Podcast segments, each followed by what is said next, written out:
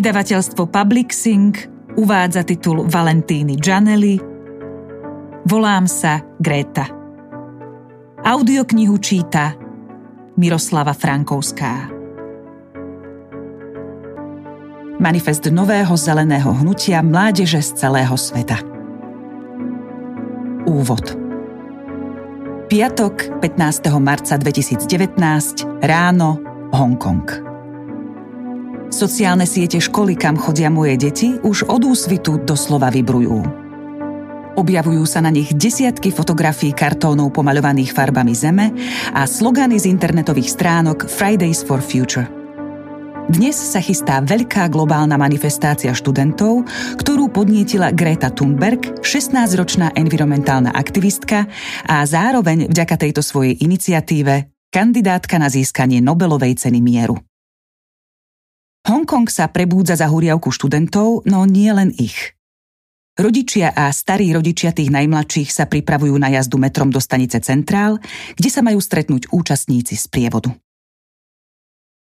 Mama, čo je to klimatická zmena? Pýta sa osemročná Agáta. Všetky deti sa vypitujú. Je to ich práca. Chcú pochopiť, ako funguje svet, do ktorého sa narodili.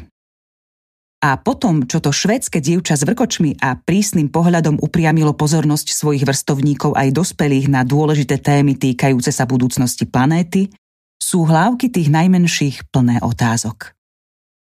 Čo znamenajú slovné spojenia globálne oteplovanie, skleníkový efekt, fosílne palivo? Čo je biodiverzita a trvalo udržateľný rozvoj? Kto skúma zmeny prebiehajúce na Zemi? Ktoré zdroje informácií sú spolahlivé? A čo môžem urobiť ja? V dňoch pred prvou manifestáciou školská mládež intenzívne zháňala informácie. Študenti skúmali internetové zdroje, čítali vedecké články a obracali sa na svojich učiteľov. Postavili do pozoru rodičov, ktorí takisto boli nútení študovať, aby zhromaždili zrozumiteľné údaje, na ktorých by deti v školských triedách mohli stavať. Bolo náročné pospájať útržky informácií z médií alebo z vyjadrení odborníkov, ale napokon to všetci zvládli. Deti a ich rodičia na sociálnych sieťach nahromadili materiály, na základe ktorých nachádzali odpovede na svoje otázky. Keď 15. marca spievajúc pochodovali k sídla miestnych úradov, väčšina študentov sa v otázkach ochrany životného prostredia vyznala lepšie ako nedôverčiví dospeláci, ktorí ich pozorovali z chodníkov a okien.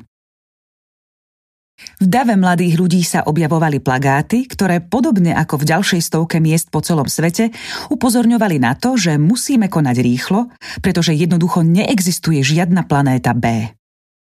Spomedzi všetkých ma oslovil najmä jeden slogan. My name is Greta. Volám sa Greta. Držalo ho v ruke dievča s čiernou ofinou a odhodlaným prísnym pohľadom. Presne takým, aký má jej švédska rovesníčka. Nie len táto dievčina, ale všetci študenti, ktorí prišli na manifestáciu, všetci, ktorí zhromažďovali informácie o témach, na ktoré veci upozorňujú už 10 ročia, všetci, ktorí im porozumeli a rozhodli sa stretnúť na námestí. Pretože hodiny tikajú, oni všetci sa volajú Greta. A nejde pritom o rovnaké posolstvo, ako je Je suis Charlie, ktoré sa začalo šíriť na sociálnych sieťach po parížskom útoku. Nezrodilo sa zo solidarity a z blízkosti. Vzniklo z túžby prijať novú globálnu identitu. Nebojacná dievčina prebudila svedomie celej generácie a dala mu konkrétnu podobu. Stá tisíce mladých ľudí spoločne vyznávajú univerzálne princípy vedy, rešpektu a rovnováhy na Zemi. Táto kniha, ktorá prináša spolahlivo vedecky podložené a priame argumenty na pochopenie klimatických zmien, je pre nich. A pre nás všetkých, rodičov a starých rodičov, aby sme vždy dokázali odpovedať na naliehavé a bezprostredné otázky tých najmenších o zdraví Zeme. Oteplovanie klimatického systému je nesporné. Zmeny, ktoré sa udiali od 50. rokov minulého storočia po súčasnosť, nemajú v predchádzajúcich desaťročiach či tisícročiach obdobu. Je veľmi pravdepodobné, že vplyv ľudskej činnosti je hlavnou príčinou oteplovania zaznamenaného od polovice 20. storočia. 5. hodnotiaca správa AR5 Medzivládneho výboru pre zmenu klímy IPCC, hlavnej medzinárodnej inštitúcie na hodnotenie klimatických zmien. Svet súhlasí. Teplota stúpa. Krivky grafu zhodne ukazujú anomálie v stúpaní teploty od roku 1880 do roku 2018 v porovnaní s priemerom v rokoch 1951 až 1980 podľa záznamov NASA, NOAA, výskumného projektu Berkeley Earth Japonskej meteorologickej agentúry a klimatickej výskumnej jednotky Met Office Hadley Centra vo Veľkej Británii. Všetky zistenia poukazujú na rapidné oteplovanie za niekoľko uplynulých desaťročí a zároveň naznačujú, že posledná dekáda bola zo všetkých najteplejšia. Zdroj Earth Observatory NASA.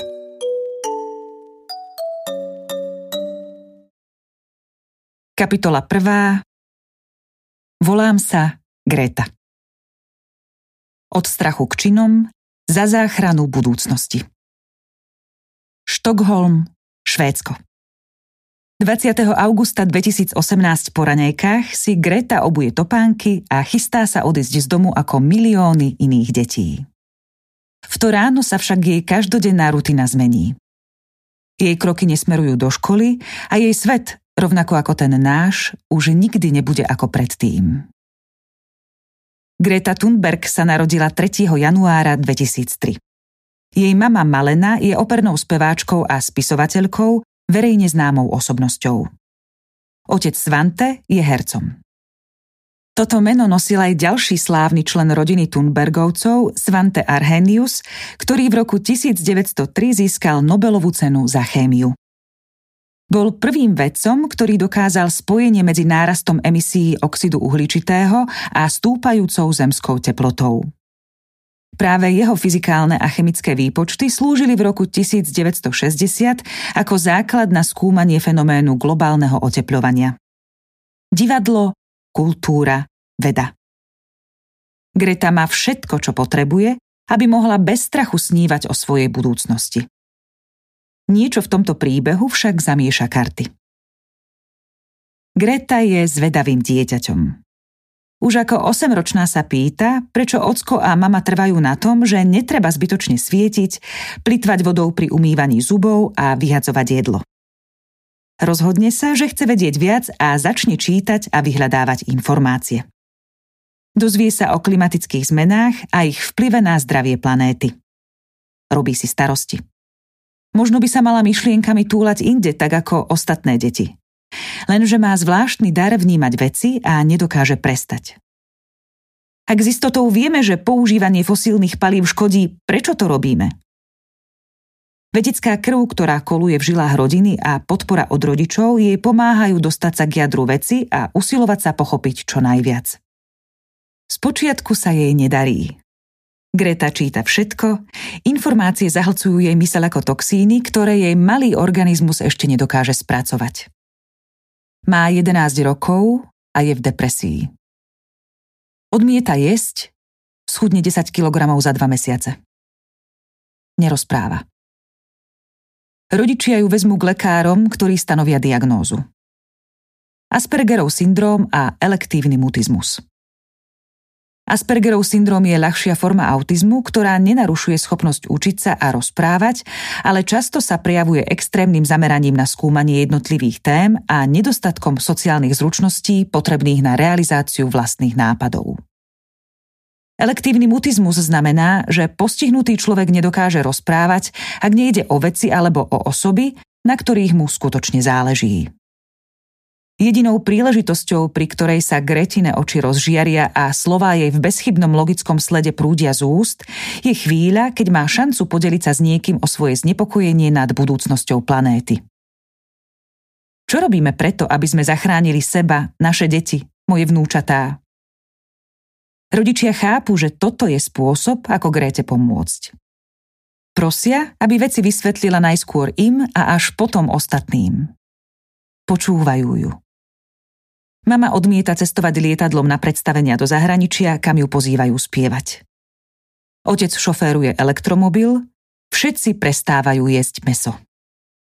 Čím viac sa Gréte darí prinášať zmenu, tým väčšia a silnejšia sa cíti. Dospeli sme do bodu, keď je úroveň vedy dostatočná na to, aby nám poskytla informácie, aké sú skutočné riziká a čo musíme urobiť. Už nie je čas na výhovorky. V to augustové ráno sa Gréta na miesto do školy vyberie pred budovu švédskeho parlamentu, kde si sadne na chodník. V ruke drží kúsok kartónu s nápisom Štrajk študentov za klímu. Leto 2018 je vo Švédsku neuveriteľne horúce. Teplomer prvý raz v dejinách nameria teplotu 35 stupňov Celzia a vznikajú požiare, ktorých hasenie si vyžaduje pomoc leteckej techniky zo všetkých európskych krajín. 9. septembra majú byť voľby a Greta sa rozhodne. Ak nikto nič nepodnikne, urobím to ja. Počas 20 dní, ktoré do tohto dátumu zostávajú, si Greta každé ráno sadá pred budovu parlamentu a postupne začína vzbudzovať pozornosť. Najskôr u učiteľov, ktorí sa delia na kritikov jej správania a tých, čo jej drukujú a zastávajú sa jej. Neskôr prichádzajú na rad bežní občania, starší i mladší aktivisti a napokon aj novinári. Twitter a Facebook prelomia bariéru virtuálneho priestoru a za pár týždňov sa hashtag School Strike for Climate, štrajk študentov za klímu, stáva globálnym.